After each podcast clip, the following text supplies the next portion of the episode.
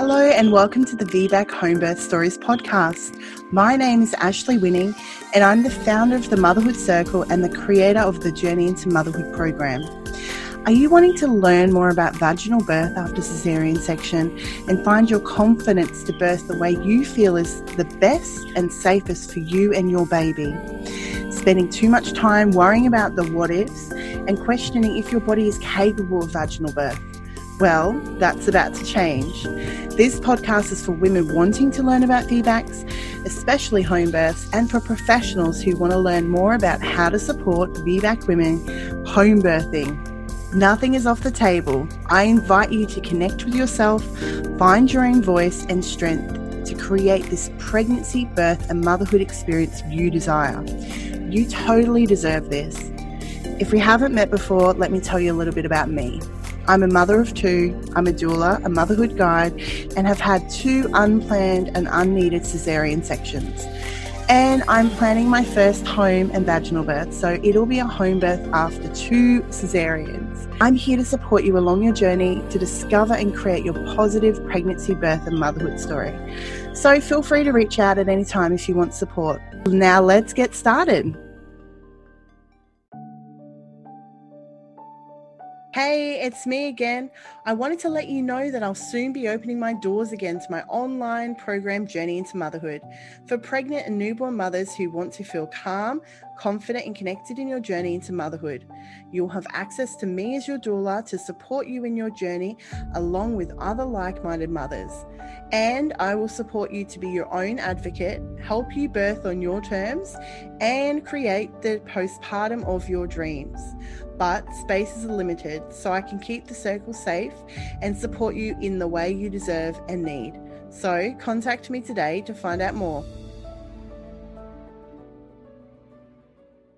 Hello, and welcome back to part three of my birth story. This is Ashley, your host. Uh, thank you very much if you've been listening to part one, part two, and now part three. If you haven't listened to the first two, I recommend that you do. I have been reflecting over the last couple of weeks since recording part two, and even part one. It has been a bit of an emotional journey for me, I will admit. And now I'm post 10 weeks postpartum.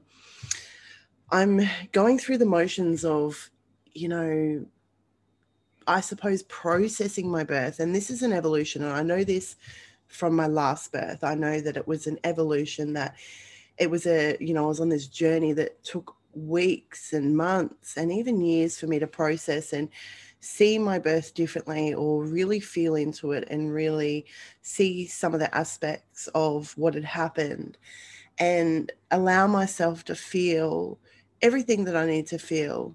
Um, you know, sometimes we have these people, well, might, you know, well um, intentioned people who you know, want us to feel good about our birth, or we read something on the internet and we think, oh, I should just be happy that I got to have this vaginal birth, or happy that I got to have this healthy baby, or whatever it is. And so sometimes we suppress or uh, bury our feelings. Um, sometimes we're so excited about the positive aspects of our birth that you know we're we're focusing on that and if i'm completely honest um, i would say that the hospital experience of this story was quite traumatic for me. It was quite traumatic in the fact that it wasn't what I wanted.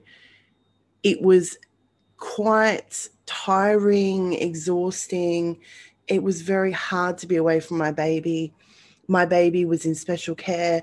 So that was a hard thing to kind of um, navigate because I've never had a baby in special care before.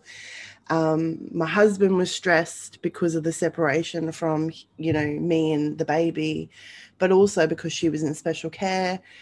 And we're trying to process what has happened, you know, in this situation. So, plus being in the institution also caused a lot of feeling you know you're surrounded by people with different mindsets so while they may not be having conversations with you you can see that you're definitely a fish out of water in that sort of system so um, I will. I'll step you step. I'll step it. Step it with whatever excuse me i'll step you through what had happened in my journey i'm getting a bit tongue tied um, i'll step you through what happened in my journey but you know, every week and every day and every minute, I'm kind of processing it a little bit different. So, how I explain it now might be a little bit different to in a year's time when I've gone through and done some healing and that sort of thing. Um, I'm also seeing it a little bit more differently um, and feeling differently about it, especially to how I was feeling in the moment when it was happening. So, I will explain to you how I was feeling and then I'll kind of process a little bit of how I'm feeling now about it um, to show you the differences in case you know you're currently going through this or you know you have your birth and you can you know you have an outcome and this you know is helpful for you i think is important now I think I left off with the story that, you know, the ambulance had come to my home to see the baby. And then, you know, another ambulance was called to then attend to me because my placenta hadn't come my doula recommended that I was given a shot of Pitocin or Syntocin, whatever we call it here in Australia. I will be honest, I don't really know the, the names of med- um, medicines here because I try to stay away from them. Um, and I just went, I, I, will be completely honest, in that, in that moment, it isn't what I wanted to happen. And I feel like I had a bit of shame or a little bit of, um, I suppose, a little bit of shame around allowing that part of my birth to be taken over, the choices to be taken over. I wanted to be the one making informed, powerful choices. And in that moment, um, you know, I allowed my doula to kind of take over and I allowed the medical professionals to kind of take over things. Um, because I simply didn't have enough information in the moment. And I had gone into this birth hiring my doula to be knowledgeable and take over in that situation if this was to happen. So, you know, some of the processing has been around that me giving over my power kind of thing. But I have to let that go. I feel in this at this 10 week interval, I feel that's okay. You can't be in power 100% of the time. You, you know, people possibly could, but it's the choice that I made at that time. It's the choice that I made when I was pregnant. Um, and I would make the same choices again if I could go back and kind of do it because I don't know what the outcomes would have been if I hadn't made those choices. I think the biggest thing for me with um, having a free birth is I wanted to take the power I wanted to make all the decisions myself and I wanted to take the responsibility on. And I did make the choices in that moment. I made the choices to trust somebody else. Um, what I've been dealing with and struggling with is that possibly those choices in those moments in relying on somebody else's judgment and relying on somebody else's expertise could have possibly landed me in the hospital and it could have possibly led my baby into special care. Those steps basically could have landed us in this situation that could have been avoided. But what I've come to terms with over the last 10 weeks is that was a choice that I had made in that moment and during my pregnancy to kind of hand over my power. And it's something I suppose that I've been battling with a little bit because I wanted to feel powerful and I wanted to make informed choices and I wanted to do the right thing for me and my baby. And you know, when things go a little bit eerie or weary or whatever, and you've and you're in this situation, you know, there's a lot of self-blame that comes into play sometimes. And so, you know, when I'm in the hospital, I'm I'm blaming myself, you know, is my baby in the special care unit because of me? Did i do something reckless? Was did i put myself and my baby in a dangerous situa- situation? And so i was dealing with a lot of these emotions and these feelings at that point in time because i was in the hospital and people were looking at me like i was an you know an amazement. Some people were telling me that it was really dangerous um, so i was in this situation where you know i was the abnormal one, um, which was making me feel like a bit of a weirdo. Um, so that's one of the biggest things I've been dealing with. I think a lot of trauma probably you know, when I had my trauma with my last baby, that's what the trauma was. It was, you know, some of the choices that were made and some of the power that was taken away from me. I certainly don't blame any single person. I don't even blame myself because there's no there's no blame to be placed in this situation. This is an experience that us as humans go through, and it's a learning experience. And so, my first baby, I went with the flow and I ended up in a cesarean. My second baby, I learned a bit more and I ended up in a another cesarean. And my third baby, I was adamant that I was going to home birth. I researched as much as I could. I prepared myself as much as I possibly could. And I hired a doula because I wouldn't have birthed on my own um, at home without a doula, I didn't feel confident and comfortable enough. I wanted somebody with more experience than me who had had their own free birth and somebody I could rely on to look to for information if something, if I needed that information. And I feel really comfortable and happy with that um, decision because it led me to now feeling very comfortable and confident in possibly in the future having a free birth with just my husband present, which is the ultimate goal in me stepping into my full potential power and me completely making choices and and having that birth that is completely with us um, and me not looking seeking outside of myself. And that's something that i want to experience or i've wanted to experience i suppose through this this journey that i wasn't quite ready to kind of take. So not everyone's going to want that kind of experience. We all need to dig inside of ourselves and see what kind of experience we want. And sometimes the experience is having someone that we can turn to. And there's nothing wrong with that. That's why women hire midwives. Um, but for me, because I've gone down the free birthing path, it was a huge undertaking for me to try to work out what I was comfortable with and what I'm not comfortable with and that sort of thing. And then, you know, I'm the kind of person that wants to work out why this happened. I'm very curious about the whys all the time. I want to know how, like, why people tick, why people make decisions, why things work. I've always been like that. It's why I'm really interested in studying psychology because I want to learn how, you know, much more about people and why they tick. It's a huge curiosity of mine.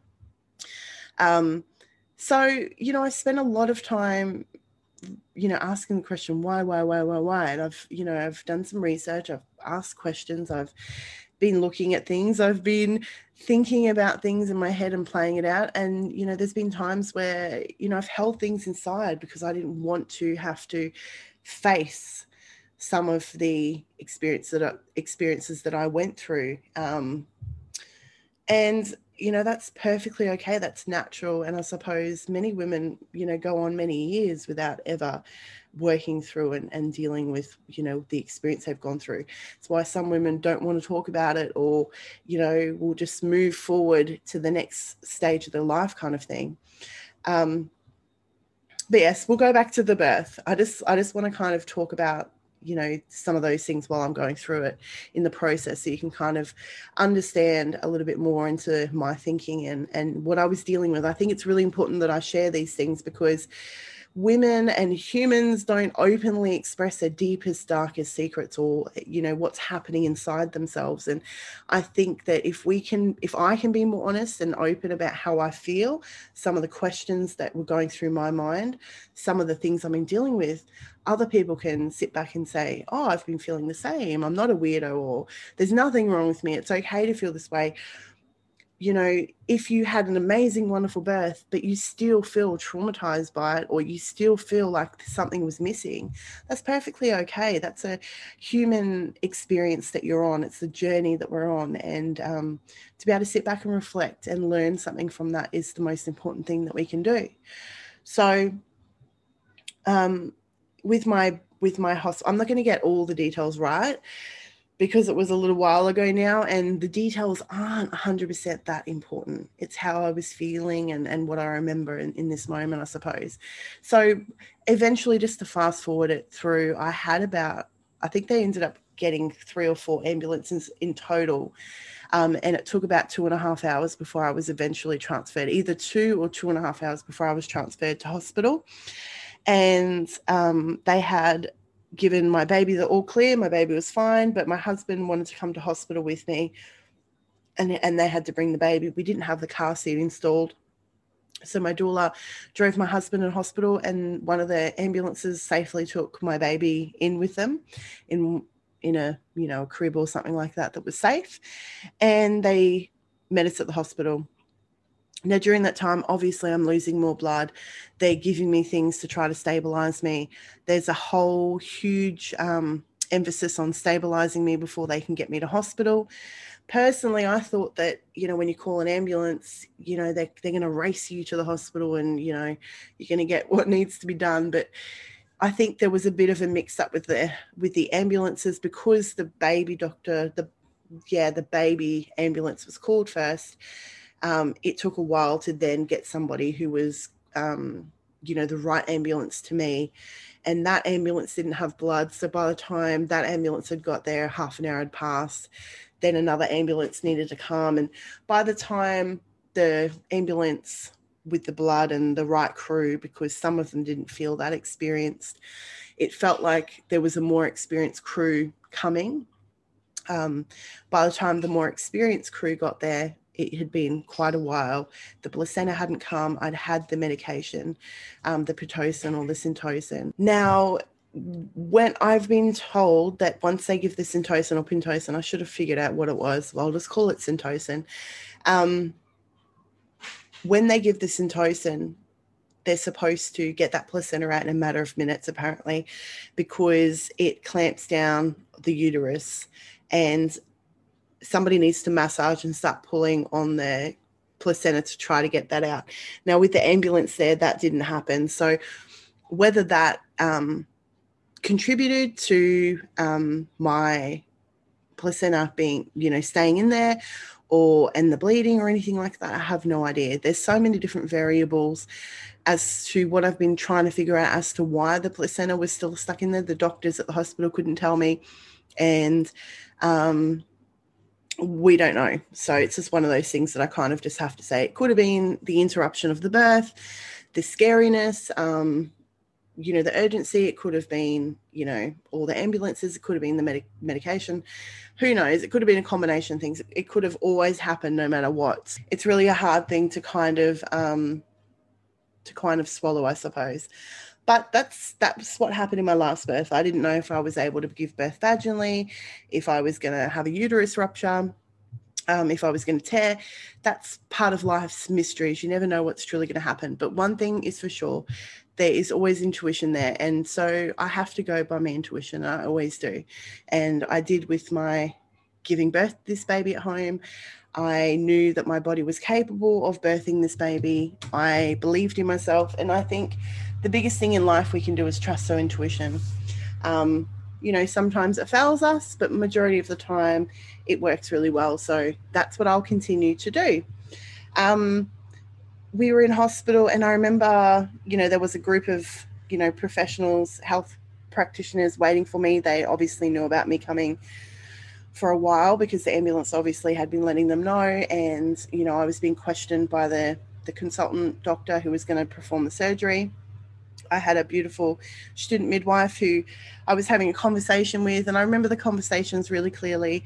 Um, you know, she was a week off being re- a registered midwife and she had the most beautiful eyes and smile and they were really going above and beyond to make me feel really comfortable and I really appreciated that because I knew as soon as I got to the hospital the situation would be handled that's what the hospitals do you know obviously I had a little bit of concern that you know I wasn't really too concerned in that moment I knew as soon as I got to the hospital that they would handle the situation everything would be fine and I was talking to an anesthesiologist who was talking to me about epidurals or a spinal block. And I was talking to him about my previous history. And I asked him, Can you just knock me out? Because I didn't want to be um, awake again for another surgery. With my last baby, I was awake for like four or five hours during that surgery, and it was really traumatic for me. So I really was exhausted. They had kept me awake in the ambulance. Um, you know, I'd been through 13 hours of labor by this time it's like 10 o'clock at night um, you know i had my baby a few hours ago um, I'm exhausted. I had her at like 10 to 6. I'm exhausted. Um, of course, I've lost a lot of blood. That's making me even more exhausted. They've pumped me through. I don't know what else have they, they've given to me. The doctor said that they had um, they were giving me blood at the same time, which you know I would expect them to kind of do if, if they can't get a blood pressure, they can't stabilize me, and I'm losing too much blood. You know that's what that's what the ambulance was waiting on, which was really good. And um, and so I gave them all the information. They went through the risks with me of their surgery. So they there was another doctor that was there who was working with the consultant, and she went through the risks, and I could feel that she wasn't, you know, um, super supportive. And I'd seen her a couple times afterwards, so just the way she'd spoken to me was a little bit more brazen, and I knew that she had, you know, the shits with me. Um, but you know, she was polite you know, as much as you can be when intuitively knowing someone's got the shit to you. Um, and she went through all the risks, and you know, one was um, one of them was death, and another was losing your uterus, and uh, you know, needing a transfusion and all that sort of stuff.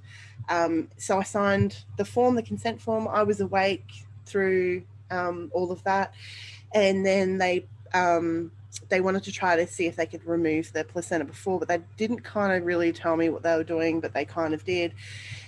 And I remember the doctor putting a hand up my vagina, and it was the most painful thing. I mean, I've just given birth to a baby, and that was nothing compared to this. Um, it was like she was ramming her hand right up there, like I don't know, it felt like a shovel was going in and digging me out.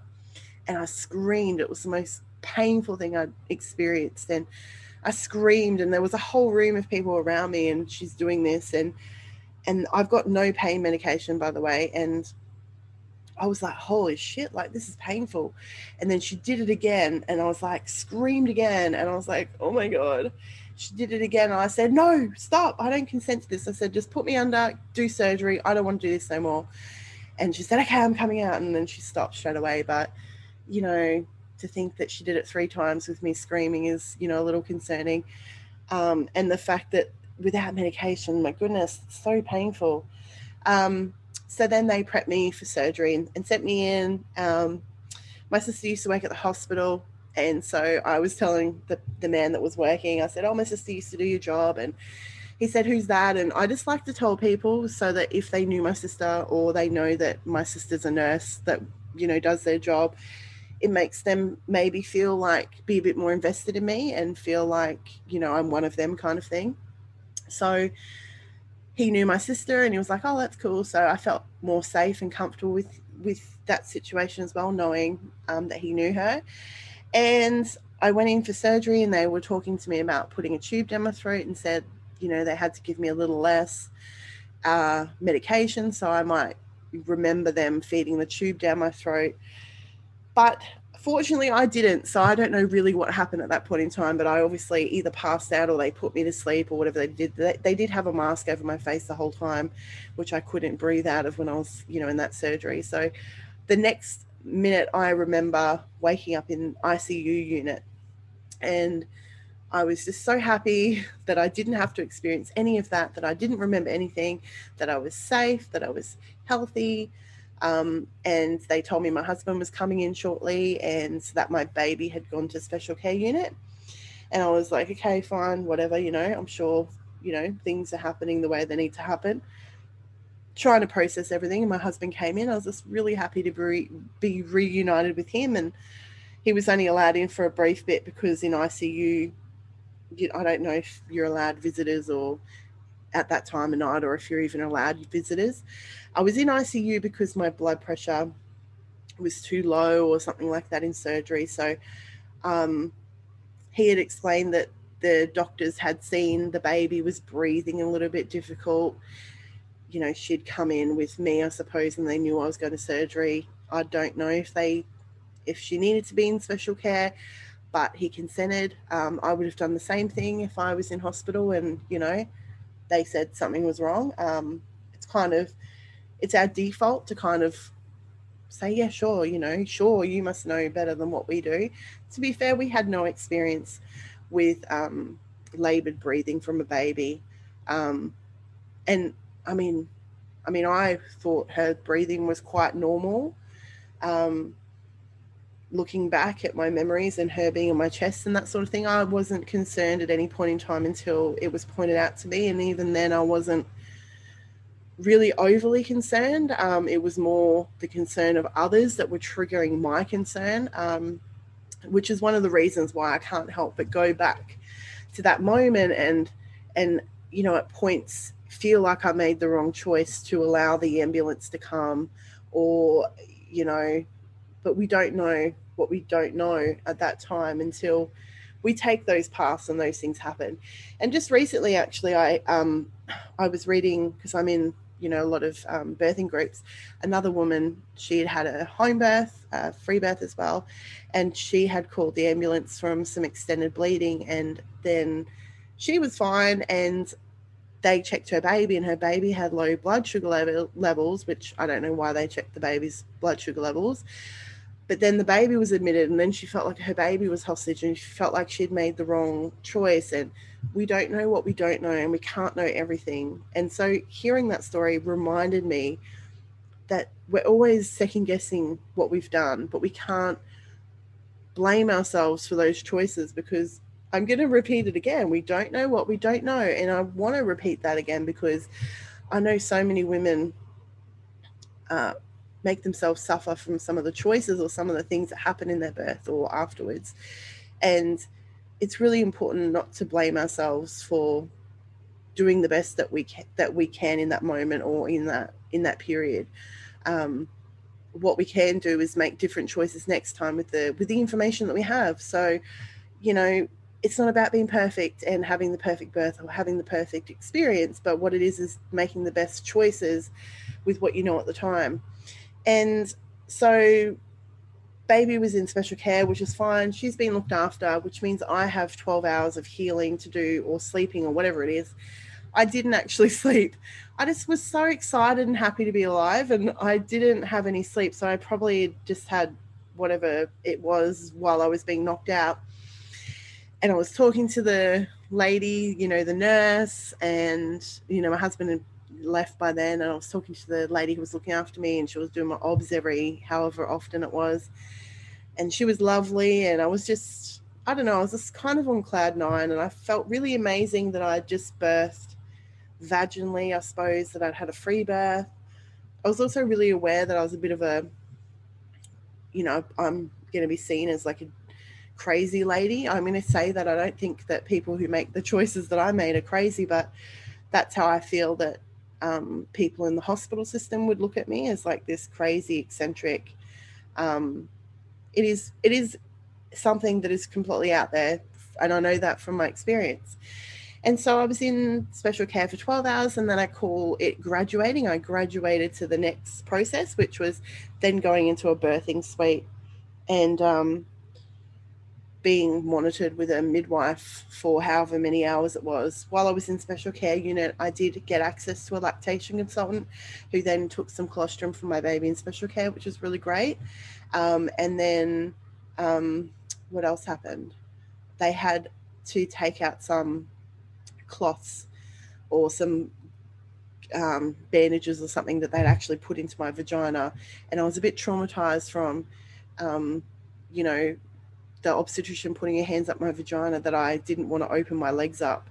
And I was really freaking out and fretting about it. I didn't want them to take it out. And it wasn't from having a baby come out of my vagina, it was actually from, you know, her sticking her hands up and trying to pull the placenta out. And that still sticks with me. I don't want anyone to touch me up there um, from just that experience. So, um, that's interesting to know, you know, I can birth a baby out of my vagina, but just that one experience has lasted with me for a long time. Um, so they got it out. If anyone ever needs, they if they call it a pack or something, and they put it up there, it wasn't painful at all. Um, I was so relieved once it was out that I was like, okay, that wasn't painful. Thank goodness. There was a problem with um, I was weeing too much. Apparently, they were trying to work out what was going on, and so they put a bigger cannula catheter in. I'm trying to get the wording right. It was a catheter, so they put a bit of bigger catheter in because apparently it wasn't coming out quick enough.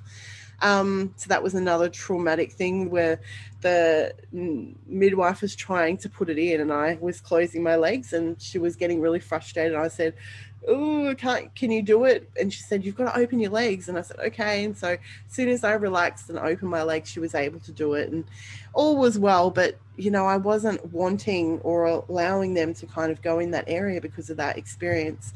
Um, and I was getting prodded and poked with so many needles and so many things and, and all the tests that they had to do during those periods of time as well. It was just coming in and fast and the doctors were coming to see me every you know whatever their rounds were and talking to me about different things. So many things were happening. Um, i was told to sleep. There was a huge priority in icu for me to sleep and rest and people were really good about the way they spoke to me. They were really taking into consideration my past trauma and the way that i was um, how i'd felt about not being listened to and not being supported and that was my main reason for birthing outside of the system. So they really wanted to repair that damage and show me that, you know, they could be trusted, especially since I'm a mum with children. They want me to be able to bring my children in. Um, so I was really, really um, impressed, I suppose, with you know, one of my biggest fears was that they would want to call CPS or be really hostile towards me if I ever had to go in there but they were really respectful and um, i felt that that was really mature really professional and it showed that they had actually changed as a hospital because i went there during my pregnancy with my second baby and it was a completely changed hospital. Um, and you know some of the midwives are just amazing like it really if if you get that amazing care where they're listening they're gentle they're not giving their opinions um, it really makes the difference in the kind of care that you're getting. And I could see that through the changeover of midwives and people who were coming to see me. It meant that I felt safe to be able to ask for the things that I needed, which might have been, can you please, you know, whatever it was that I needed at the time. I'm just trying to think of an example, but there were times where I couldn't get up and down from the bed really easily because I'd lost so much blood. I didn't have, I was anemic and I wasn't able to move around. I was dizzy, I was faint, I couldn't breathe properly. Um, and so I just had this wonderful birth, and then I was like incapacitated to a very high extent of that I couldn't just walk around and feel this amazing birth high that I was hoping to experience by having a vaginal birth because I didn't have my cesarean, so I felt like a whole person. I didn't have that cut or that um, you know that surgery through me and I felt like a whole person. It felt amazing. I felt whole. I could sit up if I wanted to, but I couldn't walk around because I'd start sweating and I would start, I couldn't breathe properly. And it was just a really horrible feeling. I could barely just make it to the toilet. I could barely get changed. The way that I was breathing and everything was just such a difficult exchange. And I knew what it was because I'd experienced it before. And so I told them that my fear, I didn't want to be kicked out of hospital again too soon without, I, I assumed I needed to get another blood transfusion because that's what fixed it last time. They were adamant that I'd had more than enough blood based on what they thought I'd lost. And so if I needed anything, it would be an iron transfusion, which would take apparently, I think it was up to four weeks or something like that for it to kick in properly, whereas a blood transfusion would have uh, worked immediately. And they were also adamant that they had to make sure, rule everything out. So before testing to see if I was anemic, they wanted to rule all these things that I could have been high risk for, for like uh, blood clot. I could have had this, I could have had that. So I had to undergo, and I, I say I had to, but I felt like I should give them a little bit back since they were looking after me so well and being so respectful. I felt as a compromise that I should, you know, do the testing that they wanted from me. So I said yes to the testing. I said to them like I think it's a bit a bit much. I don't think that there's anything wrong with me. I said I've been through this experience before. I know how it feels. i am definitely just anemic, but and the the other thing is like they're making you get all these tests in the middle of the night when you should be sleeping. And you know you've got hardly any sleep anyways and then you're being wheeled around by this poor you know warden who's having to push you from one end of the hospital to the other end of the hospital because you can't even walk for yourself. And then you're getting all these tests done which take a, a bit of time. And um, at the same time my daughter was in special care unit and she had been put on cpap for the first she ended up on that for 12 hours and we had consented to formula because I was under and I was in the ICU and I couldn't feed her. Um, but when I can, when we consented to formula, my husband consented because obviously I was MIA out of action. Um, we consented to giving her formula, thinking she would just have it in a bottle.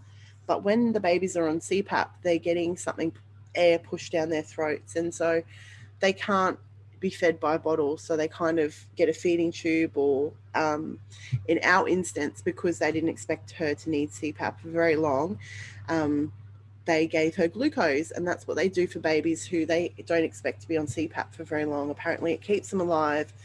Um, and so there was a bit of a saga around the whole CPAP thing, and, and there's a bit of a intervention kind of informed consent line that I feel that definitely in my experience, uh, special care do not ask for informed consent. They do not step parents through the process of what happens to babies if you consent to certain uh, interventions. They don't discuss you, you know, when they offer to take the baby and they say, you know, your baby might need a little bit of help. They don't talk to you about, you know, whether you should take this option. And so I discovered through talking to a pediatrician. I'll I'll I'll run you through it now. Um, basically, my baby was put into special care unit because she was struggling to breathe a little bit. It was laboured breathing, they called it. Um, and so they decided that you know she wouldn't need help for very long, so they put her on glucose. Now, to get the baby off glucose, the quickest way to do that is to give them formula um, in their medical opinion or the way that they've written up their policies and guidelines. And I can, I um, at one point when my, when I was back on board and I was in the um, maternity side and I was feeling okay and I was feeling a lot better, um, I, the special care person person team member came to see me about my baby and I told her I don't consent to formula anymore. I said I want to feed her colostrum and I'll feed her. And they said to me, um, because at that point in time, the lactation consultant was coming along and getting some colostrum and bringing it to the baby. And so I just figured they could bring the baby to me and I could feed her and um, all would be good because she was off the CPAP at that time. So she was on CPAP while I was in special care. So she'd been off it for about four hours um, by the time I was kind of having this conversation. And so, so I was um, in a different facility at that time. I was in the maternity care. So you're kind of out of like needing that full on support. And the lady who I just told that to, she kind of had a bit of a meltdown. She was, she had that one of the personalities that kind of frets and freaks at, at a moment's notice. And she said to me, Well, you can't take her a formula. If you take her a formula, then if she doesn't get off the glucose in three days, in 72 hours, she has to have um, food through intravenous methods. And I was like, Whoa, hold up, something ain't right. I was a bit like, taken back by the way she had reacted to what I said to her, and she didn't have the ability to communicate to me um, the steps or the process or what was happening with the whole CPAP thing. I don't think that they were trained or they regularly talk to parents and inform them of the what's happening to their baby. They just kind of tell the parents this is what's happening. And so I was like, hang on, this is my baby. I'm the one who calls the shots. And so they were kind of a bit like surprised by that. But I wasn't surprised because I'd been calling the shots through my birth, my pregnancy, and everything. So the minute I was feeling confident again and I was awake and I was ready, of course, the first thing I wanted to do was start advocating and deciding things for my baby. And I was also a little bit shocked and I felt like my baby was kind of being held captive from me. Um, of course, I was in a bit of a panic because my baby had been removed from me. She was away from me. Um, it didn't feel right. And I didn't feel like she needed to be there. I felt like she needed to be with me. And um, so I said, Can you please get a pediatrician? And I need to speak to somebody. And so this pediatrician came in and she must have been a new pediatrician, or she may still be, you know, learning, or maybe she's only, you know, in the first five or 10 years of her career. And she was a bit panicked. She had a big eyes that was staring at me. I suppose she'd never had this conversation with parents before. And she also wasn't very open, I suppose, to understanding from the parents' point of view, I suppose. I'm not sure. Um, anyways, I asked her to explain, you know, the process. And so the process is I've explained it to you. When they go on CPAP, if they go on glucose, what they need to do is then wean them off the glucose because the risk of being on glucose is that they could have a sugar high. So my baby was already a GD baby. I, I knew I had GD through my pregnancy that I was monitoring at home. So I said to her, well, women with gestational diabetes, their babies are at risk of having a sugar issue. So you can't prevent that. So why don't we just do what you know you do with GD babies and just test them every few hours and if there's an issue then we deal with it then. And she looked at me and she said no we can't do that. We can't put them at any risk. And I was like well you do it with GD babies. Like there's nothing you can do about it.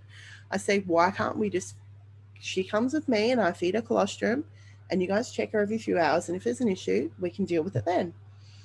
And then she was totally unwilling, she said to me, to take any risk of her having a sugar low because of this glucose. And I said, Well, can you explain to me, have you put my baby at high risk by giving her glucose? Because it sounds like it's very dangerous for this to happen. Whereas through my experience of having gestational diabetes twice, it hasn't been a big deal that if a baby has a sugar low, that we'll kind of deal with it when that time kind of happens. And she was like, No, I don't think we put your baby at further risk. And I was kind of trying to ascertain what, what on earth was this big, big freak out about. Um, why couldn't we just deal with it if it happened? Because my babies have never had sugar issues, so I'm not sure why we should be assuming that she's definitely going to have a sugar issue. Excuse me. And I said to her, Well, what is the difference between formula and colostrum? Like, sugar sugar you know how much colostrum she needs to kind of have in order to you know ensure that her levels are going to be okay as per you're giving her formula and this formula is supposed to be you know combating that. And she wasn't able to tell me and I, I was kind of a little bit confused and also surprised because I'd had so much support from the lactation consultant since being there and then I'd had this pediatrician who was not supportive of obviously me being with my baby and me having time with my baby and me being able to give my baby the best milk available to her. I didn't want my baby to have formula, but I will always consent if my baby needs it. Um, but it was a very confusing situation. I just remember her eyes being like really wide. And I did explain to her how my first baby, you know, the challenges I went through with her and her not being um, me not getting the right support and then her ending up on the bottle and formula and how that upset me and made me feel like a failure and how I really didn't want her to become um, addicted to having formula and the gut health and and I was crying and then she was crying a little bit and so I knew she was a human and had emotions and I didn't feel like she was a completely bad person. And I don't think she's a bad person but at the same time I was becoming aware that she obviously wasn't really used to involving parents, um, which is a really shitty position when they've got your baby kind of, and it feels like they're holding them hostage, and you and you can't even have a conversation with somebody to try to work it out. That's and she kind of said to me, "We're going around and around and around in circles," and so we worked out. I said she couldn't tell me, and the thing with the special care is they can never tell you how long something's going to take it's always like, oh, it could be like three days and you don't know how long something's going to take. And so if, if she was able to say to me, look, three bottle fills should be fine and then we can go on our way, you know, that's easier for me to kind of understand. Maybe that was a question I could have asked, but it definitely wasn't um, provided to me at that time. Um, going back, it's probably a question I could have asked, but in my experience with some of the other pediatricians I spoke to, it's not really something they can kind of give you. They kind of take every minute and every day because they're dealing with sick babies in special care. So they can't really give a time frame, but we weren't exactly talking about a sick baby. And my my baby was actually quite healthy, so we're you know we're trying to talk to people who are dealing with very little preemie sick babies and we're dealing with a very healthy baby who needed maybe maybe didn't need any help and maybe ended up there because her mum was a crazy free birther i'm not really sure. Um, so we came to the conclusion anyways and i wanted to explain the special care unit section a lot in detail a lot because this is a new experience that i had that i wasn't aware of that happens because I've never had the privilege, and I say that with the, you know my little fingers going, of going through that experience. And I can understand why there's a high PND rate amongst parents when their children are in special care for a long period of time. Um, I think it's like at 80% for, you know, whatever the percentage is I saw on a documentary I was watching. Um, and it's a very unnerving, horrible experience for your baby to be in there. Um, and my baby was only in there for a few days and it felt disgusting. It felt horrible. Um, I hated every minute of it. I felt like a bad mum. I felt like I'd failed her. I felt like, I mean, I'm in the maternity unit and I've got no baby. I'm sitting in there. And fortunately, they gave me a spot where I was with pregnant women. So there wasn't anyone with a baby, but there was a woman that came in at one point who just had her baby. She'd had a vaginal, uncomplicated birth and she was walking around. And I felt really pathetic. I couldn't even get up. I didn't have a baby you know she's fa- she was feeding her baby through the night and at, at some point I was thinking, oh, thank goodness my baby's not here, so I don't have to look after it. And then at the other, because she was having to get up all, you know, wake up all, you know, every hour to feed her baby kind of thing. And, and it was crying all the time. And then the other side of my heart's aching because my baby's not with me and I, and I long for my baby, but then you're not even getting that time to bond with your child or have them learn to breastfeed with you. Um, you're not getting given that time. But me and the pediatrician came to an agreement that if I I could someone would bring my baby to me every three hours, I would offer her colostrum, then I would feed her formula, and that would be the quickest way to get her off this glucose and safe back with me. And so I agreed to that, and they did bring my baby to me every three hours. Um, it was that lady that I initially had spoken to, and she obviously was not happy with me and so i felt like she was kind of like didn't want me to succeed at breastfeeding and you know baby was having troubles latching. And we weren't given much time. It was like you know she was on a she had to literally it, she was there with me for 10 minutes or something before she had to rush back and go look after another baby or at one point she was worried they were having a transfer of twins coming in and so she was stressed. She probably didn't have the right personality type to be working in that environment uh, but it happens. And you know i got to experience that kind of personality. So to me it felt like more that it was her baby than it felt like it was my baby. Like she was in a position of power. And i don't think she did this intentionally but i think because she cares so much about her job and the babies and nobody's pulled her up on it um, but she definitely was overstepping and she needed to really be pulled up by a supervisor and be told that her role is to work with the parents and get that relationship going and encourage breastfeeding as much as possible. The maternity ward wouldn't take responsibility for my baby. So when a baby's in special care unit, they won't allow the baby to be with the mother in the maternity suite unless there's someone from special care with the baby as like a supervisor or guardian or whatever. It's really weird. So I couldn't have my baby with me and I couldn't sit with her for periods of time. I couldn't go to the special care unit because I couldn't get there myself and I wasn't well enough either to kind of get there. And the lady that was coming was kind of a bit narky and she was like, see, and I kind of felt like she was like, well, see, it's not working. The breast isn't working. So let's give her a bottle. And um, so, you know, I had to force feed this formula down, which made me feel sick and it also made me feel like oh my god my milk i'm going to have an issue with my breastfeeding and she's going to be a lazy feeder and all of that come back from my first baby and you know i never gave any formula to my second baby so this felt like a bit of a failure but something that i had to allow to happen to kind of get her to me you know playing a, a, chess game or something, you know, what can I give you to get my baby back kind of thing. And it, it's a horrible feeling to be in that situation. Um, anyways, I was panicking. I was panicking about the whole breastfeeding thing. And it's funny because things move so slowly, but so quickly at the same time when you're in hospital. So things feel so urgent and things when things happen, it feels like it's an eternity that this is happening, but really it's just 12 hours, it's half a day, but because you're awake the whole time, it feels so long. I was only getting one and a half hours sleep because I was then on a schedule from feeding my baby every three hours. So I was getting up. Um, she'd, you know, after that point, I started walking to the special care unit and I was feeding her every three. So that's how quickly it was happening. So I think in two after two bottle feeds or something like that what was happening was she said after this second or third bottle feed um, she won't need the glucose anymore. And i was thinking shit if why don't you guys just tell me she only needs two or three bottles? And then she won't be on this silly glucose thing. She'll be weaned off this glucose thing. And then and then i can breastfeed her or whatever.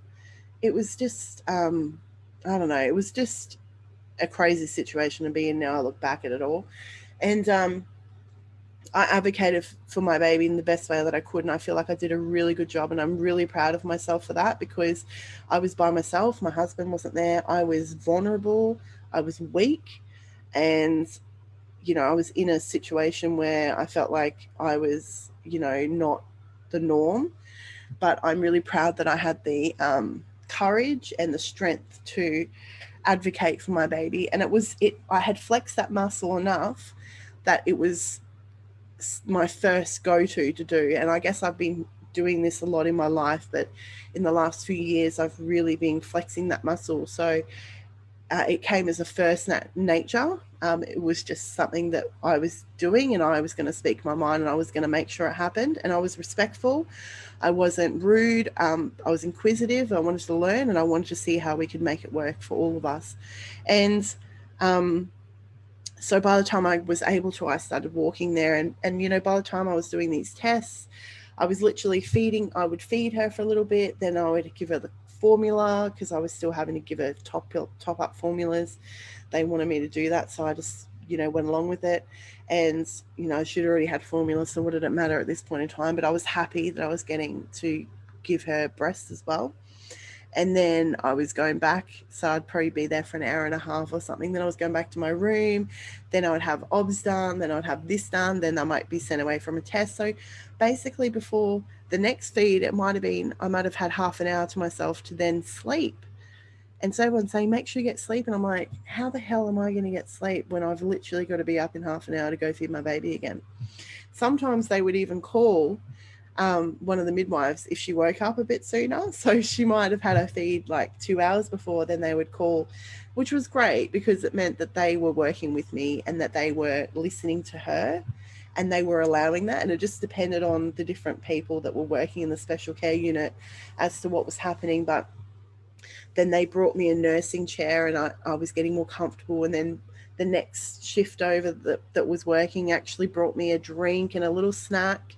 And so it's interesting how the different people how they treat you or make you feel at home and and you know allow you to have that relationship with your baby. And some people are a bit more you know not so giving i suppose or not so helpful with that relationship being built up Hey, it's me again. I wanted to let you know that I'll soon be opening my doors again to my online program Journey into Motherhood for pregnant and newborn mothers who want to feel calm, confident, and connected in your journey into motherhood. You'll have access to me as your doula to support you in your journey along with other like minded mothers. And I will support you to be your own advocate, help you birth on your terms, and create the postpartum of your dreams but spaces are limited, so I can keep the circle safe and support you in the way you deserve and need. So contact me today to find out more. You know, I knew my milk was coming in on, I was expecting it to come on about day three. So when you're working with colostrum, they're kind of, it was kind of a bit of a struggle because they really want to fill the baby up with milk. Um, but the reason why I'm saying that is I haven't told you the next part of the puzzle, but basically, one of the times that I was there, there was a senior pediatrician who was doing his rounds and he was kind of calling the shots and he was really calm, collected, and checking all the babies out. And he said that my baby had um, jaundice and she was just under the line, and they said they recommended that she be put under a UV light None of my babies had had jaundice before. I don't know why she had jaundice. Apparently, a huge percentage of babies have jaundice. She was mild, so she wasn't even on the line, but she was just under it. So the recommendation was to put her on a blue light, but they could wrap her up. She was going to be given to me. So she was just about to be given to me, and she was going to be with me on maternity. And then they said, Hold up, we want to hold her a little bit longer, but she can go with you but she's still under the special care unit. And they said to me, look, if we do this now, then at least then you can go home and, and she doesn't have to be readmitted. And I thought, yeah, let's just get this done and get out of here. That's that was my, you know, my biggest thing. I just wanted to get it done and get out of here. But um, they had these little blanket things that were plugged in. It was blue. She was like this little blue alien thing wrapped up. It was kind of cool, but at the same time, it was really annoying. It was cool that they had the blanket and she could be with me, but it was hot. And also, um, you know, it was really hard to kind of wrap her up and make sure she was getting the full coverage while I'm trying to feed her. It just made the whole experience a little bit more challenging. And the one thing that I was so excited about was that she was with me. She was sleeping a lot because she was jaundice. Jaundice babies sleep a lot. So I was having to wake her up for feeds, and um, the the main thing was that she was with me, and my husband could come in during the day and, and visit us both. And um, when the baby's in special care, only one visitor at a time can go in, and it was really cool for her to be with us, and the ba- the kids could come in and, and visit her as well. And um, we were really lucky because the whole COVID thing, they weren't really letting any any more than two visitors at a time, I think it was, and you know, we have a family of five now. So, you know, my husband had two children to come in and they let us sneak our other child in, which was really cool.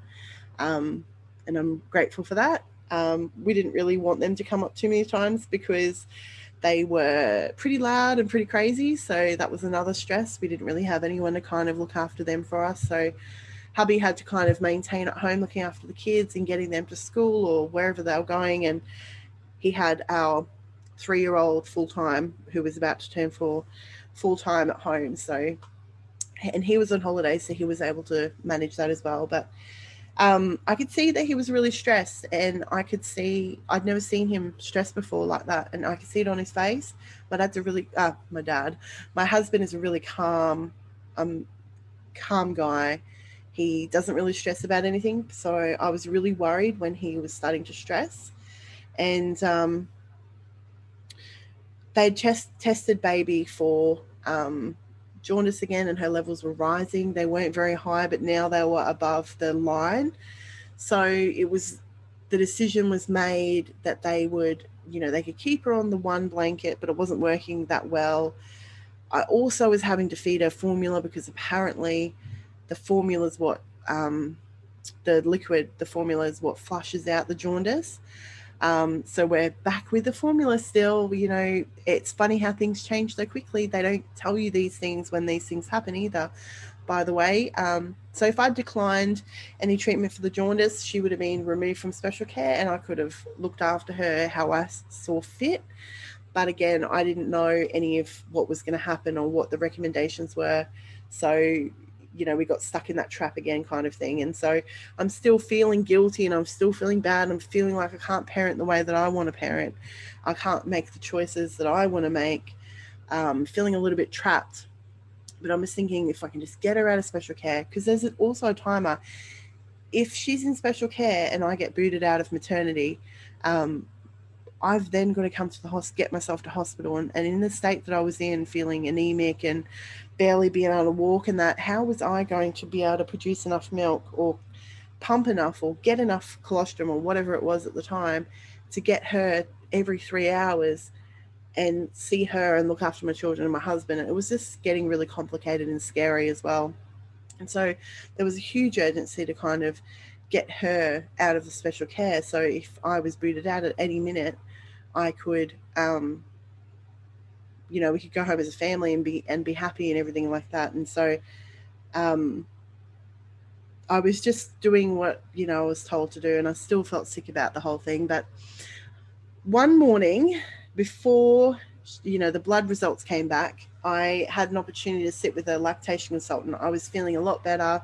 And i say a lot better because every day every hour every you know i was feeling hugely different. Like it was such an evolution of how quickly things change when you're in poor health like that. And so, you know, every little thing is an achievement. And so, you know, after a day or after a few hours, I was doing more and more and more. And I felt differently. And so there was a huge rapid change. And I suppose that's probably why it's like that with the special care unit as well. And so I met with this awesome lactation consultant who you know, we were talking about home births, and of course, she knew my whole story. Everyone in the maternity ward knew my story. Everyone in, you know, special care unit, everyone had heard my story. You know, they're all Chinese Chinese whispering, or anyone who had been put on my case had been briefed about why I was there and what had happened. And so, I felt this huge judgment: like, is this person, you know, on my team? Are they against me? What do they think? What do they feel? Um, you know, am I going to get judgment here? And I sat down with her and we were talking about home birth and she was really supportive of home birth and felt, you know, every woman had the right to access a birth center, that women shouldn't birth in hospitals. And so we had a lot in common in that regard. And she was a midwife as well. Um, and she was waking baby up and allowing me space and time with my baby um, to feed her, and she unwrapped her and woke her up. And this is the first time I've seen her awake. Um, and for me to actually have some proper time with her um, outside of, you know, force feeding her this formula and stuff. And my milk had started coming in. Guess what? On day three, well, something I didn't actually tell you was that pediatrician, the eyed pediatrician, and I were um, kind of having a um, I guess a d- discussion, a really kind of heated discussion about my milk. And she kept saying to me, You need to calm down. Your milk's not going to come in for seven days. And I was like, Yeah, it, it will. It's going to come in on day three. It always comes in on day three. And she's like, Yeah, but you've lost a lot of blood. And I was like, Yeah, but I lost this much blood last time. And she was like, Yeah, but that was last time. This is a new experience. And I was like, Yeah, but I know my body. It's going to come in on day three. And she was just looking at me like I was a crazy person. I was like, what the hell? Like, I just remember that's one of the biggest things was like the reason why they'd made the decision that they had made was because they didn't expect my milk to come in until day seven because apparently on average most women don't get their milk coming on till day seven when they've had a big blood loss or something. But i'm not the average woman. I'm the exception to the rule apparently. And this is why i think statistics are great to a certain extent but don't let them define who you are. It's not going to definitely happen to you. And I'm a big believer in that. Just because you're low risk for something doesn't mean it won't happen to you. Just because you're high risk for something doesn't mean it's going to happen to you. I'm unfortunately a person who's been put into a high risk category for a number of things, um, especially during pregnancy because of my high BMI, now because of VBAC, and now it will be because of postpartum hemorrhage. But it doesn't mean that I it's going to happen to me. So um, and when you're dealing in a system that is trying to prevent these risks from happening, it's kind of like talking to a brick wall. Unless you've got a proven history, but then in their mind, they've still been programmed to say, but that was last time, this is this time. So even if you've got a proven history that you can prove them wrong, they're still going to say, like, I don't know if you guys watch Little Britain, but computer says no. I don't know. I love that movie, that show. Anyways, they're always going to say, the computer says no. They're still going to revert back to their teachings and their trainings and they're going to go, but we're looking again because they have to. This is their job. You're going to the hospital system. You're going in there because you're sick, because you need help, and you want them to look for things. If I go in there with a heart attack, I want them to make sure that it's definitely a heart attack, and I want them to check everything possible to make sure that they're looking after me and they don't miss anything. It's the same for any sort of thing that you're going in there. You want them to do a full scope thing. So, on one end, I'm very happy that they did all the checks for me and made sure I was okay. At the other end, intuitively, I knew what was wrong with me. Um, I knew I was anemic. So, with the baby, um, you know, my milk came in on day three, and I was like, you know, doing a little happy dance. It was coming in, and my boobs were feeling fuller, and baby was able to drink a lot more. And then the same pediatrician came down and saw us, and she said, uh, when my husband was there and my kids were there, and I just finished feeding baby, and she said, look, based on these results, we're going to recommend that you put baby back into special care with us. And she goes on two lights, so one at the top, one at the bottom, and this will mean that she's no longer going to be with you, but hopefully we can get this under control and she can come out quicker. It meant that I could still go and feed her. Um, and because my milk was coming in, um, I was able to then negotiate less formula. Uh, I didn't have the opportunity to tell her to her face that my milk would come in, but I often, you know, when I have conversations with my friends, they're like, Did you tell her? And I was like, No, I wish I'd been able to say, Listen, bitch, my milk came in. Woo. I just, I think that it's really important that, you know, people understand that just to look at people as an individual, but at the same time, I understand where they're coming from. So, you know, they have to kind of look at statistics to try to tell them and making, you know, choices. I understand. And, and I suppose this experience has also made me more understanding of the hospital system and, and what they go through. And this is uh, another reason why I don't think women should be birthing in hospital, why I feel intuitively women should be separate from a hospital and dealing with people who are not, um, you know, working in that mindset in that main, you know, maybe there should be birth centers attached to hospitals or near hospitals. Um, you know, home birth should definitely be something that's available for all women. Um, that's paid by the government. Definitely, 100% in my heart, 100% believe that. Um, I don't think there's a place. I think there's a place for hospital birth for women who are definitely needing, um, have got heart issues or medical problems where they definitely need that. Any woman who's you know having cesarean birth, of course. Um, but for every other woman, there should be you know, we shouldn't have to be going into places where people with COVID are running around, you know, sick or flus or other diseases. They're going into hospital to get treatments for. You don't. It's not a place for babies to be and and other young children and people coming to visit you. You should be, you know, outside of that. That's just my personal belief, and I believe it strongly more now than ever. And so, I'm just trying to you know pick up the pieces of where I was. So we said yes, okay, take our baby. Here we go again. Take our baby, and I'll come in and feed her every three hours as per because we need to feed her every three hours to kind of flush that jaundice out as quickly as possible. She was already more alert, anyways, that morning, um, and I knew she was doing a lot better, anyways. I could see and I could tell. So I was really surprised when those results came back that she was higher because she felt like she was doing a lot better. I was feeling a lot stronger. My milk would come in. I feel like the milk was really like a, um, a bargaining chip. As soon as they were alerted to me having milk, we were able to basically drop the formula feeds down significantly.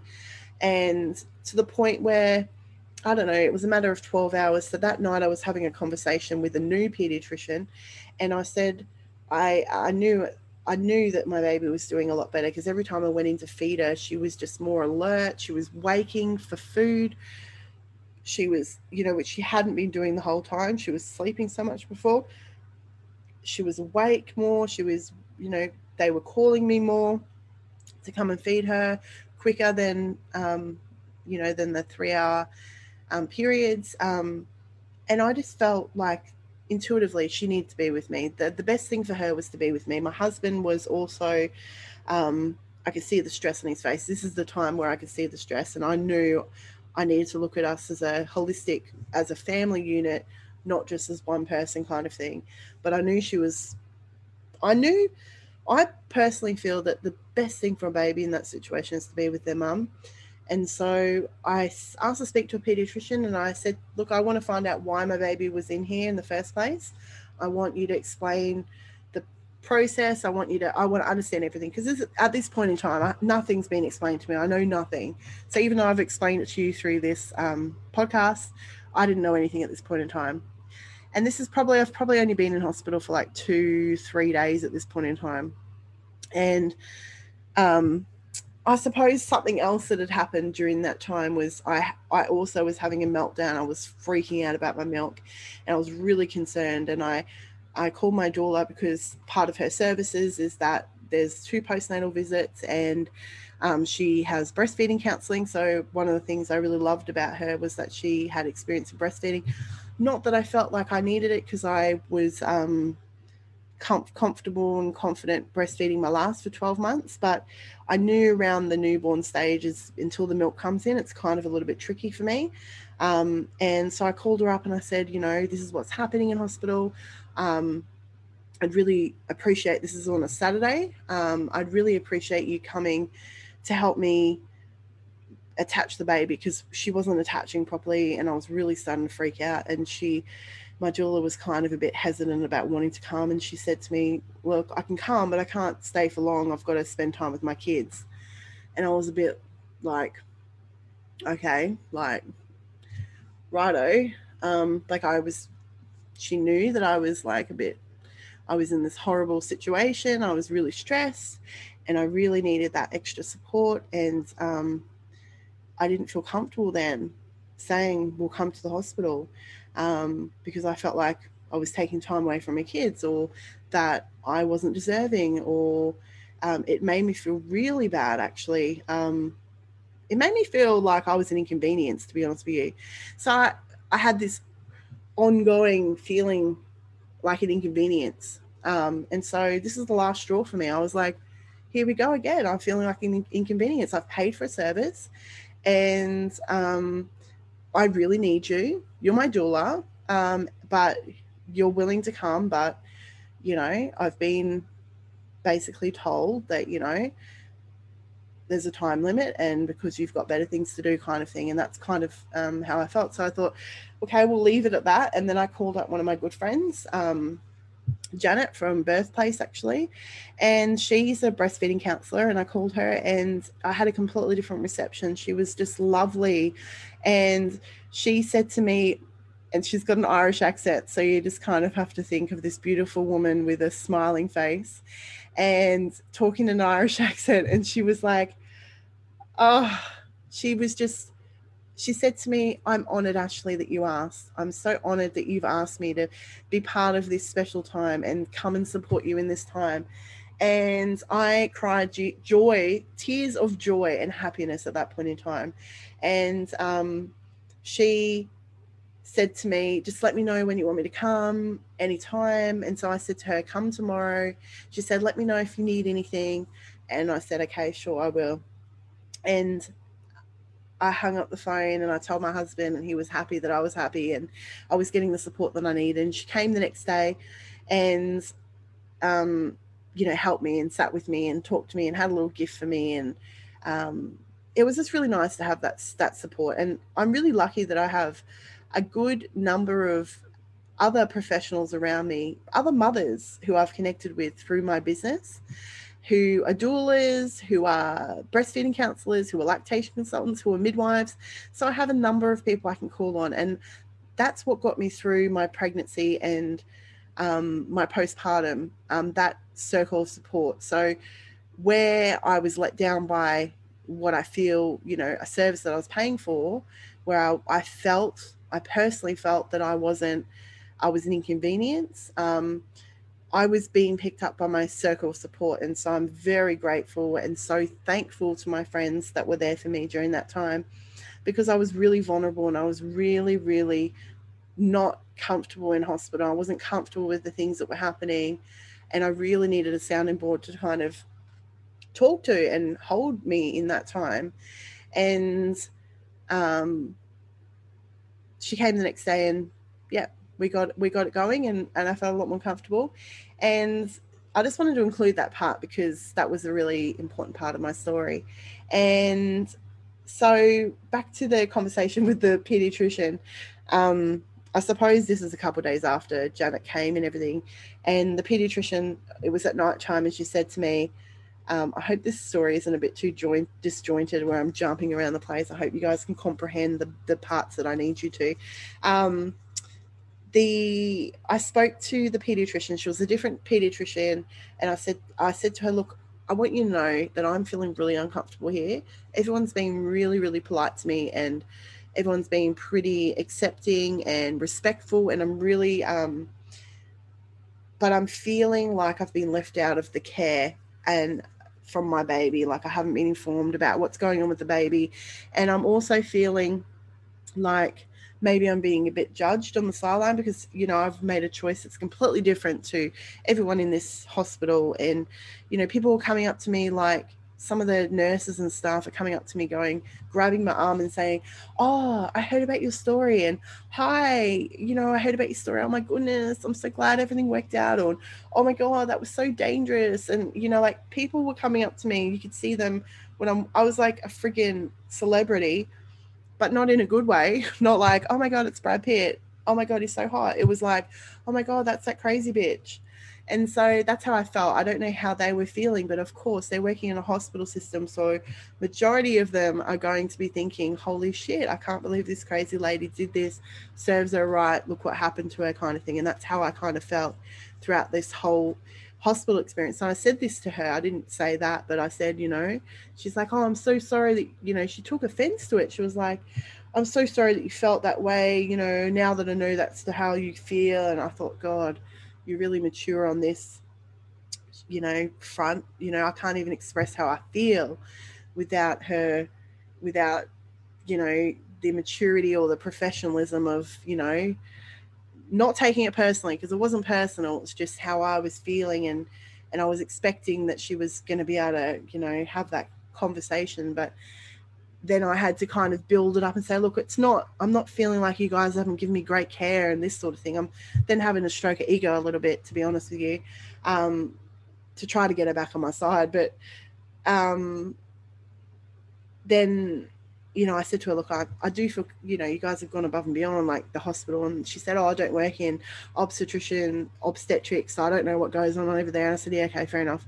Anyways, I want you to know that, um, you know, I don't feel like, you know, this process with the baby in here has been informed care. I don't feel like we have been told anything. It's things that just happened. I don't even know why she's got this you know, this cannula in her arm. And, you know, it's really heartbreaking seeing your baby with a cannula in their arm and a little like board on their arm. And then, you know, you're trying to hold them. It's just, it's really heartbreaking seeing all that sort of stuff. And you don't know why these things are happening. So she explained to me what had happened and, you know, that, that I said to her, did she really need to have the CPAP? And she said to me, it was a preventative. Um, you know, we just like to, you know, get on top of these things before something happens because she could have been fine. She probably more than likely would have been fine, but we just want to make sure, you know, just in case, because then she would have had to come in. You just never know what's going to happen. And so um, I said, okay. And then, you know, she said, you know, the baby had jaundice, but, you know, it was under, so it was just a preventative. And I, I was like, okay. So I kind of, I knew that knew she told me everything was a preventative because that's how they work, and it was, it, it's the hospital system, so they're gonna. That's how they work, and so, I, it's it's been an evolution for me to kind of you know understand that, and it's been healing for me to understand that too.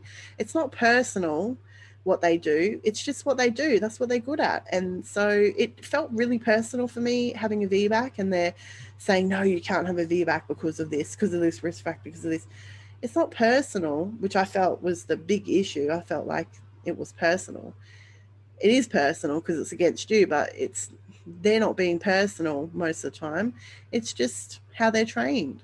And so it works really well sometimes, and in other times it works really horribly in, in pregnancy and and um, and birth of you know in in healthy women and when there's no nothing happening is it's not the the best to have that kind of approach. But i i had a lot of healing from that kind of experience and stuff. And while i don't necessarily 100% agree with how they how how it is and what it is i kind of felt healed in a way. It's not personal in a way. And so yeah, that was a huge thing for me that I just completely see the hospital obstetrics and everything in a completely different light. I was just like, fair enough. And that was really healing for me, for me, anyways. Um, and that's been one huge thing that I've been able to take away from that. That, you know, maybe they're not as demonized as I would have thought from my last experience, but there are some decent obstetricians out there because they were working with me and they were treating me really well. Um, you know, the obstetrician that I had seen who was looking after me said to me, Look, I would never push a woman of your size to have uh, surgery, to have, you know, a cesarean. Vaginal birth's the safest option for you. And I was like, Where were you four years ago? Like, oh my goodness. But, you know, one of the things that we're dealing with is, you know, their jobs are on the line and, and there's, they're worried about their jobs and they don't want to get in trouble and, and they don't know you personally. So they're not going to go out on a limb for you if they don't know you, if you've just come in and you're going through public and, and so you've got to, you've got to consider all these things when you, when you go into those systems, you know, who, who are people looking out for? What, what are they being told? What are the procedures? What are the policies? What is normal? What isn't normal in this situation? And so when the obstetrician, uh, when the pediatrician told me these things, I said to her, look, when can I get my baby out? Look, I don't want to be a crazy lady and say, like, I'm going to take her now. But I said, you know, let's work on something. You know, I feel like she's doing really well. She seems really healthy to me. I said, I know you look at her um, and that's your patient, but I'm looking at as a family. I've got to worry about my whole family here. And you guys can't offer me a room. Maternity can't offer me a room.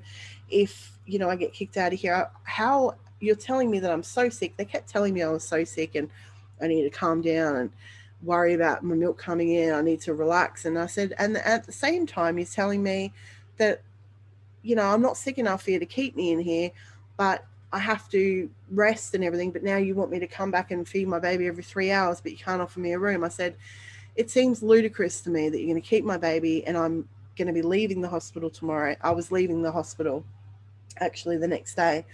I said, they're going to be kicking me out and my baby's going to be stuck in here, I've been told, for another three days and they said she said no, no, no. i said look it just doesn't seem it seems like crazy to me. I said and she's fine like you know i don't know why she needs to be kept in. And she said look we're going to do some more bloods tomorrow and if the bloods come okay then we can do this and we can do that and this is the next step. And so we talked through and i said look i said what happens if i wanted to take my baby now? Hypothetically. And she said well we could, and I wasn't saying in like a, you know, I'm going to do it or anything. I was trying to just have a candid, open conversation. And she said, I said, what are my rights as a parent? She said to me, um, well, you know, if your baby needs to have a brain scan on you, you know, you didn't consent or something, we could get the solicitor in. And yeah, we, we normally would get a solicitor. And I said, okay, but you know, my baby's got mild jaundice. Um, what are my rights with the baby with mild jaundice? Like, we're not talking about a severely sick child here, which, you know, she's referring to. We're talking about my child over there that's 4.5 kilos. Well, at the time is 4.1. She'd lost, you know, a few hundred grams. We're talking about a huge baby, and we're surrounded by all these little micro babies that are, you know, need to be here.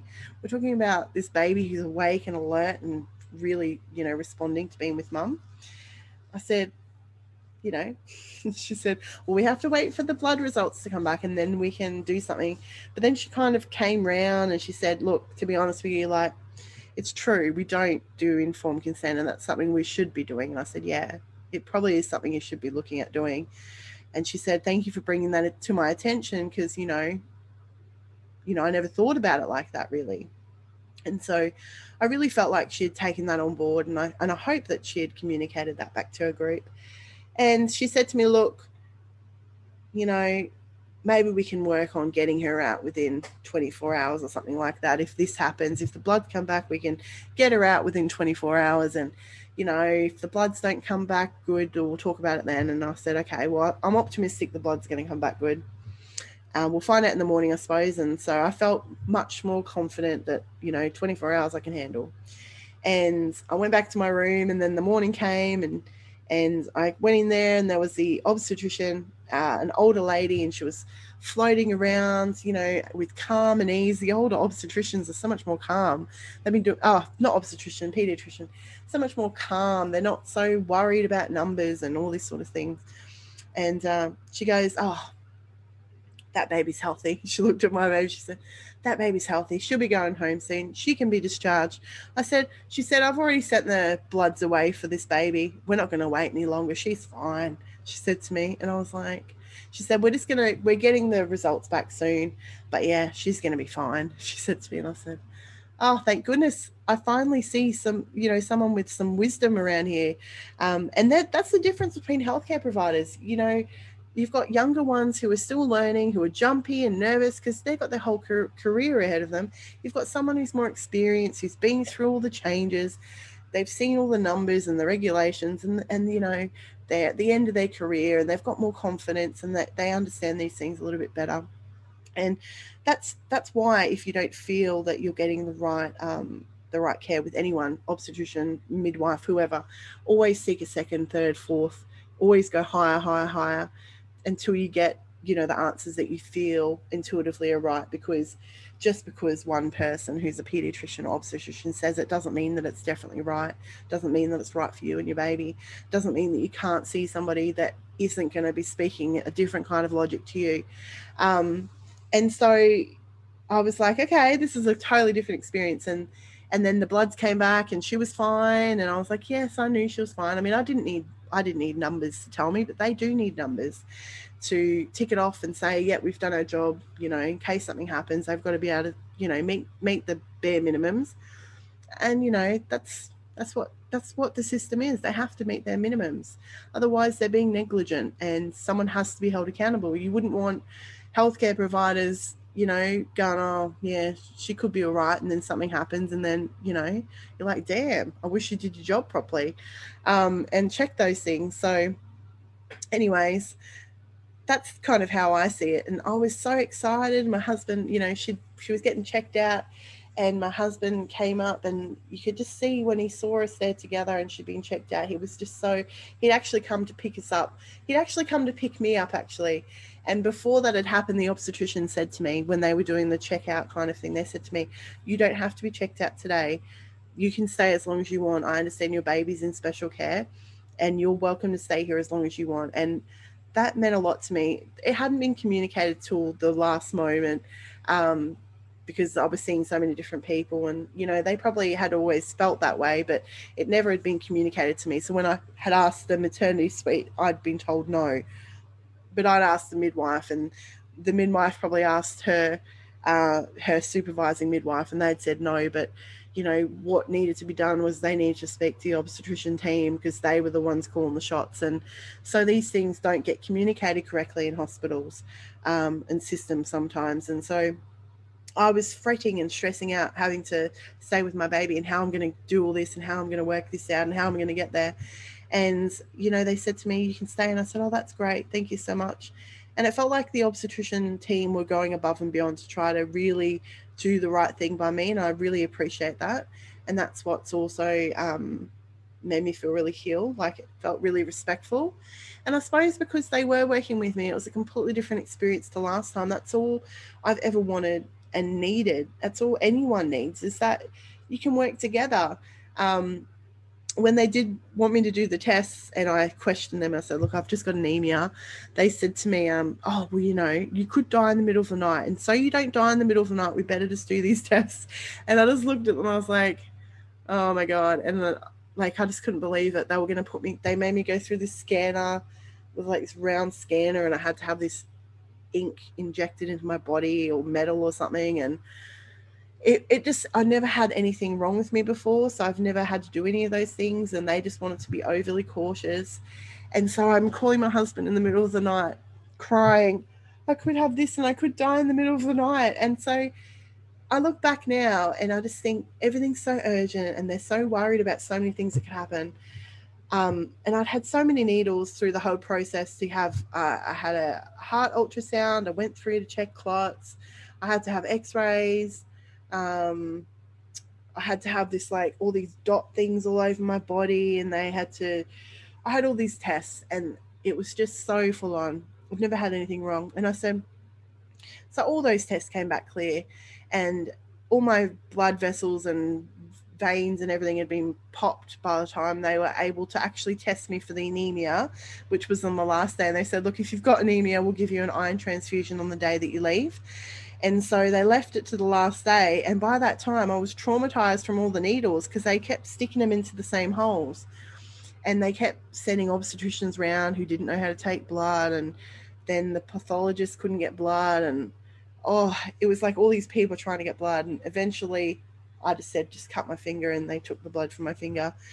And they got the results back. I was anemic. And I said, I told you. So I went through all this um, testing for nothing, but at least I know my heart's fine and all these other things they tested were fine. Um, and I got to meet some other interesting people at the same time, I suppose. You got to look at the positives of these things, um, you know, the positive of life. And I mean, you can't exactly say no when they've just, and that's the thing. That's that's what happens through pregnancy as well. They make you feel like you there's a big risk. And so if I'd sat there and said, "But what is the risk?" And they said to me, oh, "It's one percent chance of this," I probably would have said, I could have said, no, nah, I don't want to do the test. I could have said, no, I don't want to do the test. But I felt, I felt because they were being so nice and they were going above and beyond that I would, you know, just play the game. I would just, you know, it was no skin off my nose, really. I mean, I, I lost some sleep, but, you know, I was intrigued to see if I was coming back healthy. So when I was in, I finally got the results that I was anemic. I had the blood transfusion set up and um, that went on for five hours or whatever. And then basically I got checked out of hospital. My husband was so um, relieved to see that baby was coming home because he didn't know baby was coming home. Um, the first time he came, he came before the transfusion. I gave him the good news that the baby was coming home and he just, I don't know, his whole body kind of just relaxed and you could see him. It was probably one of the best rem- memories of him just relaxing and you know you could see his whole demeanor. And it's hard to explain but you could just see everything just kind of he was just overjoyed that she was with me that she was allowed to come out that we were both going to go together that we didn't have to worry about anything that i was coming home. And i think that was really stressful for both him and me. I think more stressful for him probably. Um, for me, I was really stressed not having her with me. And I was also stressed and worried about him and the kids. Um, I knew the kids were fine, but I was more worried about him. And it wasn't that he couldn't look after the kids, it was he was worried about me and the baby. I think he was more worried about the baby than anything. Um, and, you know, maybe he, I've asked him many times, but maybe he was kind of going through his own questions like, do we make the right choice? I've asked him, but um, you know, he can't even remember what he ate for breakfast yesterday. So he kind of, I don't know, I don't think he really knows how to kind of work through some of the things that he's feeling either. Um, as he doesn't really explore these feelings and emotions like I do. But I was thinking I will have him on the podcast uh, from a father's point of view. So if you've got any questions that you would like to ask you know hear from a father or if you think would be helpful for your partner please do send me an email at hello at the motherhoodcircle.com.au and you know let me know because i will sit him down at some point and ask him a lot of questions about our birth and um, the reasons why we made the choices or how he felt as a father and how some of these things played out. But that's pretty much my experience i think. I you know i had a wonderful besides, I did suppress a lot of that through my postpartum, I, especially the first six weeks, I think, because I just wanted to focus on, I didn't want to focus on the negatives like I did with my second baby. I didn't want to feel traumatized. I didn't want to feel, I didn't want to feel ungrateful for the experience that I'd had. And I just wanted to kind of just deal with what I had at hand and kind of get through this and have a positive experience and kind of move on with things.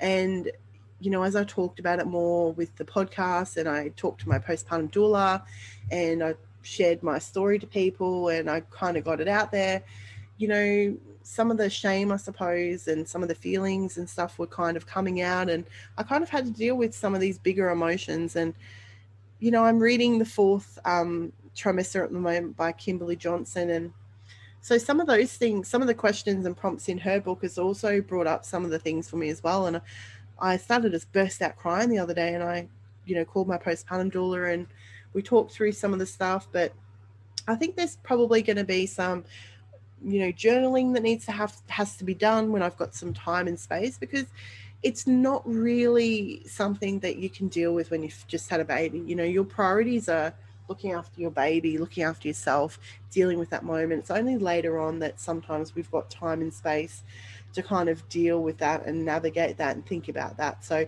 I've kind of held off that, but I have so many resources and so much support around me that and the trauma that I experienced was quite minimal compared to last time. I think um, I've probably, you know, maybe because I've had the experience before um, recently in the last four years that, you know, I'm better equipped to be able to handle it as well. Um, and I understand it. But if I was to talk about it, I still have feelings that come up. I still have things that need to be dealt with and I need to talk to somebody about. So I definitely will do some healing birth sessions with somebody um, just to talk more in depth about some of the feelings and things that I've been having. Um, I want to do some journaling to, you know, even I've never really been able to sit down. I've never taken the time to really sit down and, and sort through some of the feelings I've had or what exactly some of the things are that really upset me or um, if I would make the choices again or if I wouldn't. Um, I think the experience was the experience that I needed to have. I feel like it was a really positive experience. It doesn't mean that because it was positive that, it, that some parts of it can't be um, traumatic or some parts can't be as I envisioned them, envisaged. Um, and I like to point out here that even though I had that experience, I had the most amazing postpartum and the breastfeeding is going amazing. We haven't touched formula since we left hospital.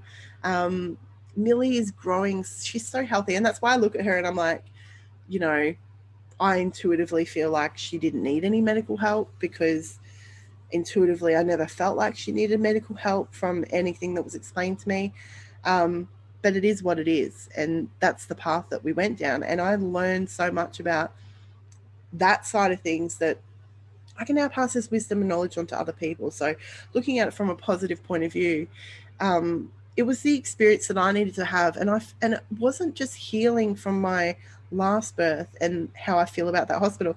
I now drive past the hospital. I feel really positive about it. I'm like, that's a cool hospital. I tell people like they can go there. It's like a safer hospital to go to, as in they're breastfeeding friendly and they're supportive. Um, uh, from the obstetric point of view, from who I dealt with, I can say that about them.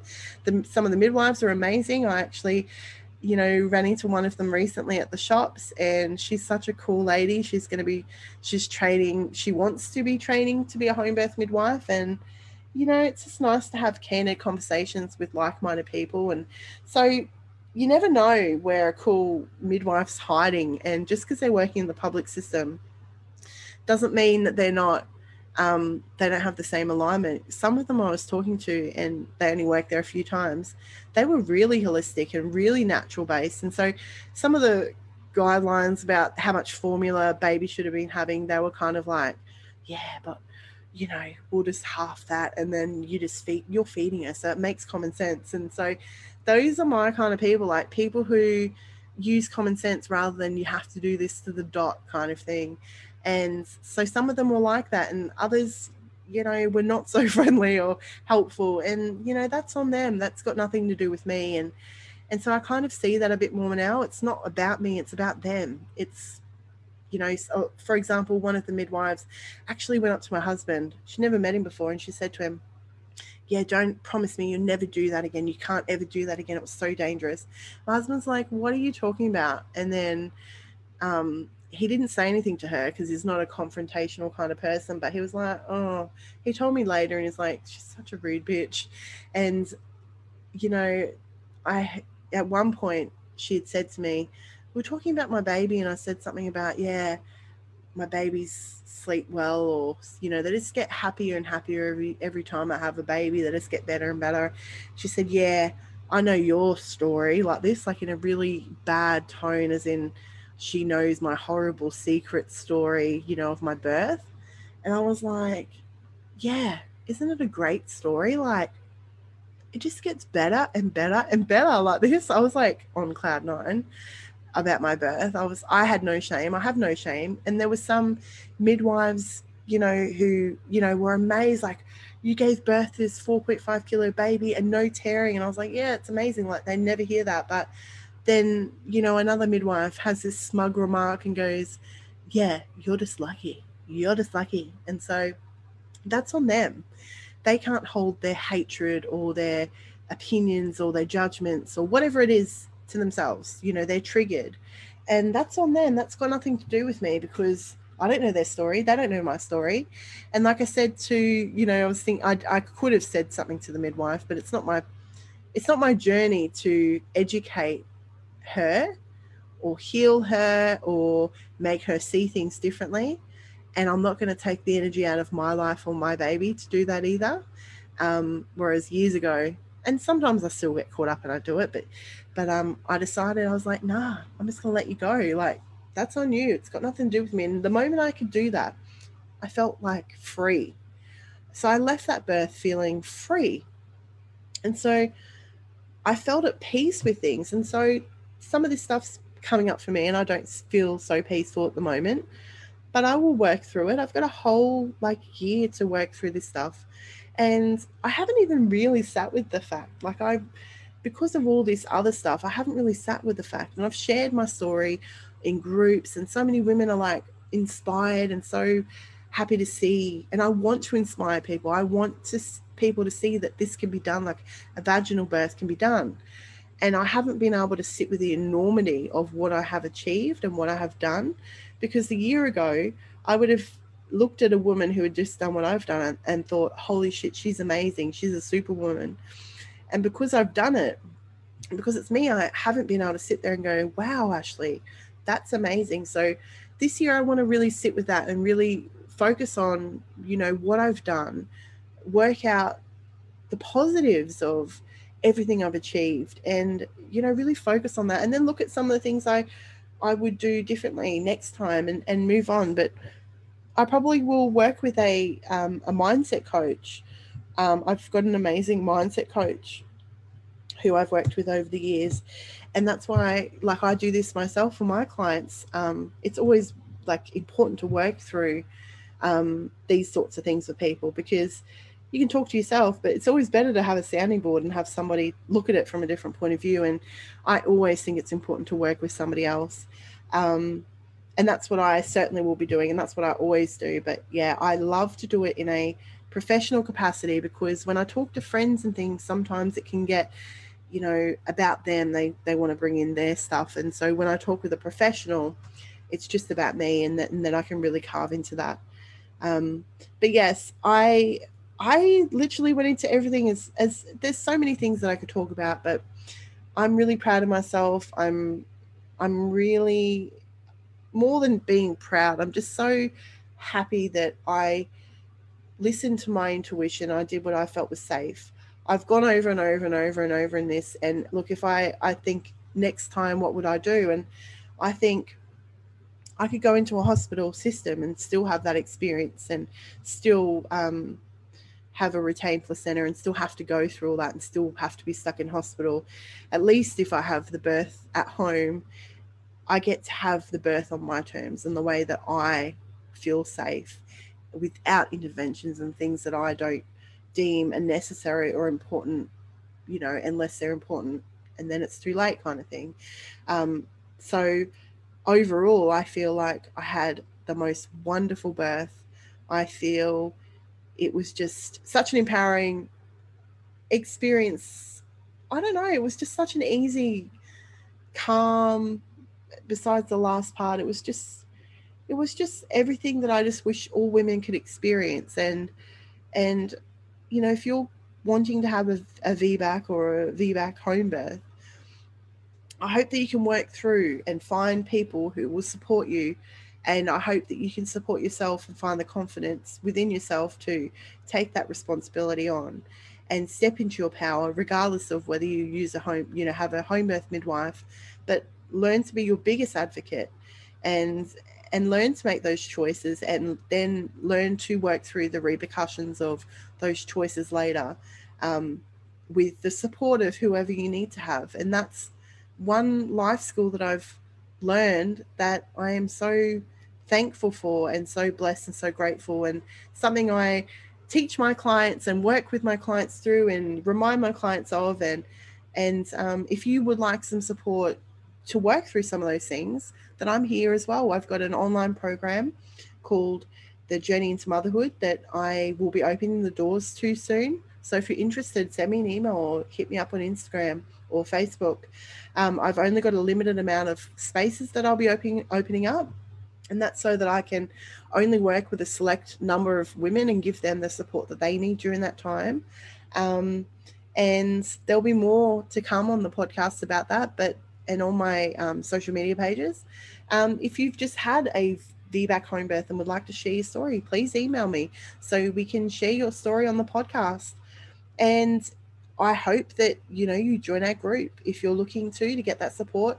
We've got an amazing supportive community of women. Before i can even get in there and answer a question or you know high five a woman um, there's already five comments in there from other women who are just so excited to connect with each other. And it's just such a beautiful warming and enriching group. And i'm just really blessed to be on this journey. And i'm so happy to be on this journey with all of you wonderful women.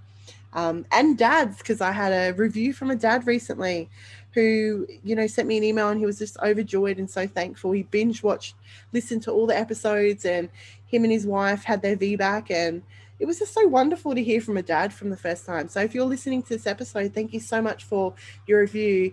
And i had another review recently on my facebook page from beautiful lady. Um, you know i love hearing your review so please do leave me a review on facebook or on itunes.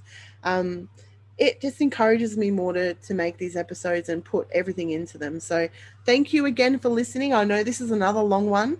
Um, we'll get back to, you know, interviewing mums and experts and I'll be doing my segments. And um, if you want to hear something, let me know. I'm, I'm here for you. So have a great day and I will see you soon. Thanks. Bye. Thank you so much for listening to the VBAC Homebirth Stories podcast. I hope this episode has helped you take another step to finding your voice and confidence in your VBAC journey. If you enjoyed the episode, please take a second to rate and review. Each review helps us to help more women to find out more about VBAC Homebirth, just like you. Don't forget to take a screenshot, share it to your Instagram stories, and tag me at the Motherhood Circle. See you next week.